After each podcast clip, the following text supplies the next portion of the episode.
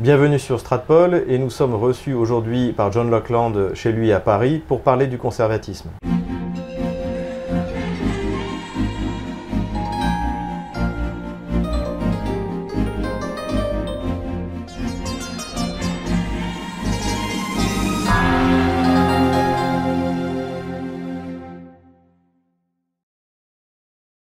Bonjour John Lockland. Bonjour.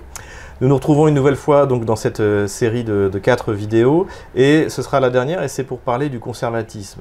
Il y a eu récemment en France la Convention de la droite, euh, donc euh, à l'intérieur de laquelle notamment ceux qui l'ont organisée voudraient faire en sorte de promouvoir un certain conservatisme à la française.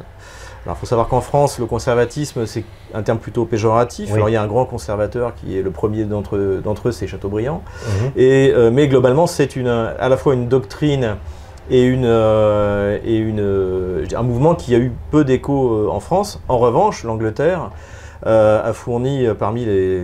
Enfin, moi, je retiens deux grands conservateurs, Burke Oui, et euh, Chesterton. oui, oui. Euh, donc euh, qui, qui, ont- qui sont vraiment, euh, qui sont vraiment des, des- des- enfin, des- des personnages fondamentaux. D'ailleurs, quand on veut lire quelque chose sur le, sur le conservatisme, à part Chateaubriand, euh, finalement, on va lire Chesterton Absolument. ou Burke. Oui. Euh, D'autres pays ont fourni des conservateurs, euh, en Russie notamment, Ilin, Berdaïev, Soloviev, hein, les- qui sont les, les lectures préférées de Vladimir Poutine. Mm. Euh, et aux États-Unis, on sait très bien que le, le- le mouvement conservateur est très, euh, chez les paléoconservateurs, attention, Oui, hein, pas les néoconservateurs, est, très important. Qu'est-ce que vous pouvez nous dire sur cette doctrine? Pourquoi est-ce qu'elle est née en Angleterre? Euh, voilà. en, quoi, en quoi consiste-t-elle? Euh, alors tout d'abord, je, je me réjouis beaucoup de cette tentative effectuée justement à la Convention de la droite de récupérer le mot conservatisme, puisque je suis bien conscient, euh, comme les téléspectateurs aussi, euh, du fait que le mot est plutôt péjoratif en France et je le déplore. Je pense qu'il faut justement récupérer cette expression.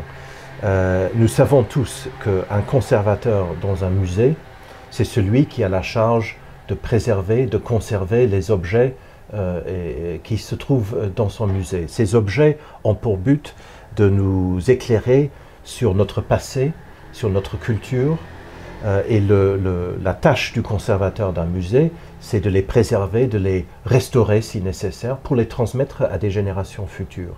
Je pense qu'il en est euh, ainsi pour le conservateur en politique. Un conservateur en politique, tout comme un conservateur dans un musée, c'est quelqu'un qui sait mettre en valeur, qui d'abord apprécie et puis ensuite sait mettre en valeur son héritage politique en l'occurrence, qui sait que le passé de son, de son pays et de sa culture euh, est un objet de valeur qu'il qu'il incombe de conserver, de restaurer et de préparer pour, pour la transmission aux générations futures. Donc je pense qu'il faut, euh, faut récupérer euh, cette expression, d'autant plus que je suis convaincu depuis très longtemps maintenant, dans les différents, à cause des différents combats politiques que j'ai que j'ai menés, et je pense que ton expérience doit être la même, à savoir que le, en fait, quand on s'engage, par exemple, à défendre, prenons le cas de la Russie, euh, moi, quand les gens me disent euh, Bah, tu, dé- tu défends le- la Russie, je dis non, je défends la vérité. C'est Oui. une question de vérité, je, je m'en fous de la Russie à la limite. Ce que je ne supporte pas, ce sont des accusations mensongères. Euh, eh bien, une accusation mensongère, une diabolisation basée sur euh, une caricature, elle est beaucoup plus facile à faire euh, que de creuser pour voir la vérité comme elle est, puisque tout souvent la vérité est un peu plus difficile à atteindre que ne l'est la caricature. Et donc, je pense que euh, euh, la- les combats politiques que, que- que- que nous menons se résument souvent à un combat entre, je le dis sans aucune Oui. fausse modestie, entre l'intelligence et la bêtise.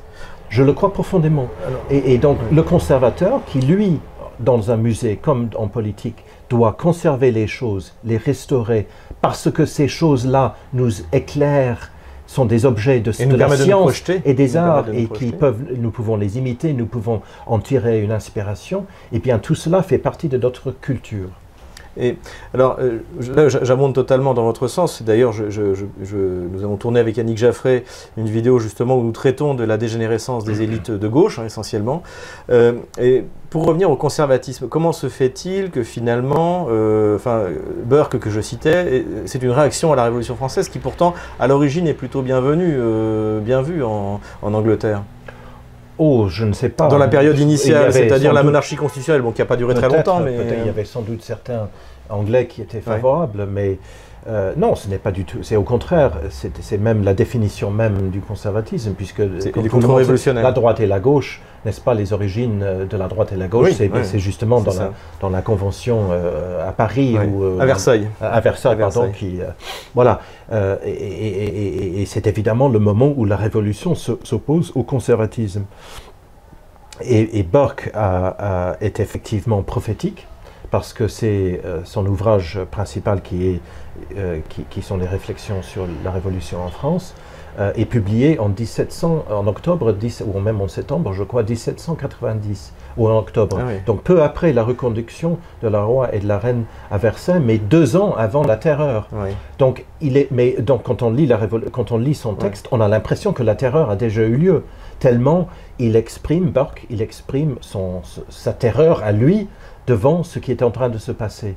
Et il comprend, euh, et c'est le- c'est son talent inestimable, le caractère terrible, le caractère blasphématoire, le caractère sacrilège de la, de la Révolution française. En fait, il y a une, une profonde, une, une- une profonde métaphysique et, je- et presque une théologie chez Burke, Ouais. où il comprend, euh, tout comme euh, je le disais tout, euh, tout à l'heure à propos du conservateur d'un musée, il comprend que l'homme qui naît, l'homme, le citoyen, enfin le, le sujet en l'occurrence, le, le- le- le membre d'une société politique, n'est pas seulement un individu Ouais. dont les droits abstraits et les besoins matériels doivent être satisfaits. Non, il est au contraire, dit Burke, une clause dans, une, dans un contrat euh, éternel qui relie ceux qui sont morts, ceux qui vivent aujourd'hui et ceux qui sont encore à naître. Et que cette clause ou ces clauses, c'est sa réponse à, à- Ouais. à Rousseau sur le contrat social, que ce contrat donc social qui relie les générations antérieures et postérieures est lié euh, lui aussi à l'ordre divin et à l'ordre du C'est exactement ce que dit euh, Iline, euh, le, conservateur Voilà. russe, en fait. C'est Voilà. c'est ce lien, en fait, c'est à la différence de cette, de cette philosophie profondément matérialiste et individualiste qui est évidemment à, à l'origine de la Révolution française, ou qui se fait l'illusion que l'on puisse créer euh, une société à partir de rien Ouais. et sur la base de principes abstraits. Le conservatisme, c'est l'inverse de la tabula rasa, en fait. Exactement, euh, totalement. euh, Totalement. oui, euh, Parce qu'on se comprend comme faisant partie d'un ensemble qui est plus grand que l'individu. Et ce révolutionnaire Rabot de Saint-Étienne qui dit l'histoire n'est pas notre code. Et c'est finalement, en fait, c'est là où on retrouve la gauche à chaque fois. C'est aujourd'hui dans justement le, le modernisme tardif ou le postmodernisme, c'est maintenant on en est à réinventer une identité tous les jours. Euh, Exactement. Et, et- euh, et cette leçon est, est très pertinente euh, pour nos jours euh, où, au sein de l'Union européenne, on nous invite à croire que les nations sont, appartiennent au passé, etc., et que l'État euh, ne serait basé que sur la libre adhésion de chacun des citoyens. C'est la théorie des postmodernistes allemands comme Jürgen Habermas qui parle de, de patriotisme constitutionnel. L'idée selon laquelle euh, eh bien, Oui. euh, on est allemand parce qu'on adhère aux, aux valeurs du, du droit c'est fondamental. Mélenchon, on est allemand, Voilà, on, est, on est français parce qu'on a dit liberté, égalité, fraternité. C'est- C'est c'est totalement faux. Oui. C'est faux sur le plan anthropologique et bien sûr sur le, sur, le, sur, le, sur le fond politique. Anthropologique parce qu'on ne choisit pas sa nation. Oui. On ne choisit pas sa nation, pas plus qu'on ne choisit ses parents. On est justement né dans une nation. Le mot nation le dit. Euh, ça vient de naître, évidemment. Donc ce n'est justement pas un choix. C'est au contraire quelque chose dont on hérite. Et euh, pour cette raison-là, toutes les théories de post-nationalisme euh, sont, sont basées sur des mensonges. Un autre aspect du conservatisme et que justement on ne retrouve pas, euh, à, mon, à mon sens, en tout cas euh, largement pas assez euh, chez les, nouveaux conservateurs, entre guillemets, euh, français, c'est l'aspect religieux. Parce que Oui. le, le, bah, Chesterton, qui était catholique d'ailleurs, Burke, ou Iline, euh, Berdaïev, Soloviev, que je vais citer, qui sont des orthodoxes convaincus, il y a le fait qu'il ne faut pas séparer, on va dire, la nation de euh, son euh, ciment religieux, de, que, qu'en fait, le- le- finalement, les, nations sont une alchimie entre, euh, entre un peuple et, une religion, voilà, qui, produit qui- donne un produit particulier qui n'est pas interchangeable, qui n'est pas modifiable. Alors c'est justement là où je suis plus optimiste pour la France et pour le conservatisme en France que je le suis pour les, pour le conservatisme en Angleterre, puisque depuis longtemps, le conservatisme en Angleterre se réduit à, au libre-échangisme, à la défense des libertés économiques, etc., sans, aucun, sans aucune composante euh, culturelle et encore moins euh, civilisationnelle ou, religieuse. Il faut savoir que l'Angleterre est un pays totalement sécularisé, beaucoup plus euh, encore que la France. Ah oui? Ah oui. Ça, et pourtant, la, reine d'Angleterre est chef de l'État et chef de la religion Oui, c'est à peu près tout. c'est à peu près tout. Il y a effectivement une fois par an une émission, la mission de la reine euh, pendant euh, même pas dix minutes, où elle évoque euh, un peu à la fin la naissance de Jésus et tout. Mais, mais c'est vraiment tout. la religion est totalement absente de la sphère politique, de la sphère publique en Angleterre, alors qu'en France, elle est quand même malgré tout assez présente. Il peut y avoir des allusions euh, au christianisme dans les grands médias. Même Mélenchon en a fait. Euh, voilà, euh, c'est beaucoup plus présent, même si bien sûr la France est très sécularisée. Et, surtout, je dirais, chez les conservateurs français, où cet aspect civilisationnel et religieux mm. est très présent et imprègne très fortement leur réflexion politique. Il y a très peu de libéraux à l'anglaise en France. D'accord, oui, oui, Quand je dis à l'anglais, je dis euh, des gens qui ne sont que libéraux sur le plan économique. Euh, en guise, on va dire, de, conclusion, si vous aviez un conseil justement à donner aux conservateurs français ou à ceux qui voudraient le devenir, ce serait, ce serait lequel? Comment est-ce qu'il faudrait structurer justement cette pensée, ce mouvement? Est-ce que ça se fait naturellement ou est-ce qu'il y a des... Euh, bah, je pense d'abord que cela s'enracine dans la réalité et dans la vérité, et c'est là où cela tire sa, sa force. Euh, mais encore une fois, je pense que la France est, malgré tout très bien placée pour euh, faire avancer cette cause.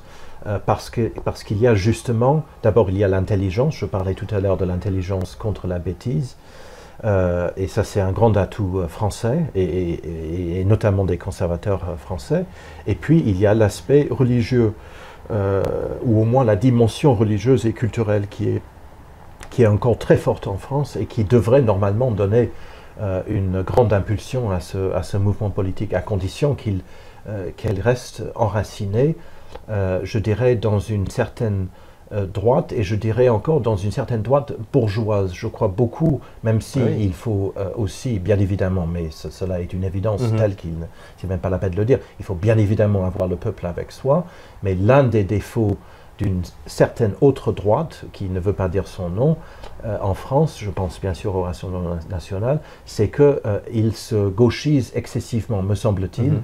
euh, au, début d'une alliance et d'une pénétration des élites. La, solution pour vous, c'est un peu ce qu'avait fait Buisson avec Sarkozy en 2007, c'est-à-dire droite bourgeoise avec classe populaire. Exactement. Écoutez, John Lockland, Dieu vous entende. Merci en tout cas pour euh, cette euh, quatrième vidéo, donc de cette série de vidéos. Et puis nous espérons vous, retrouver bientôt sur d'autres sujets, et notamment après eh bien, le cycle du, l'ultime site du Brexit, du Brexit euh, qui devrait s'achever au mois de janvier, espérons-le, 2020. Avec grand plaisir. Si cette vidéo vous a plu, euh, n'hésitez pas à mettre un pouce bleu, n'hésitez pas à vous inscrire à notre euh, lettre d'information, à notre canal YouTube et à faire un don. Les coordonnées de notre compte PayPal sont en euh, description de cette vidéo.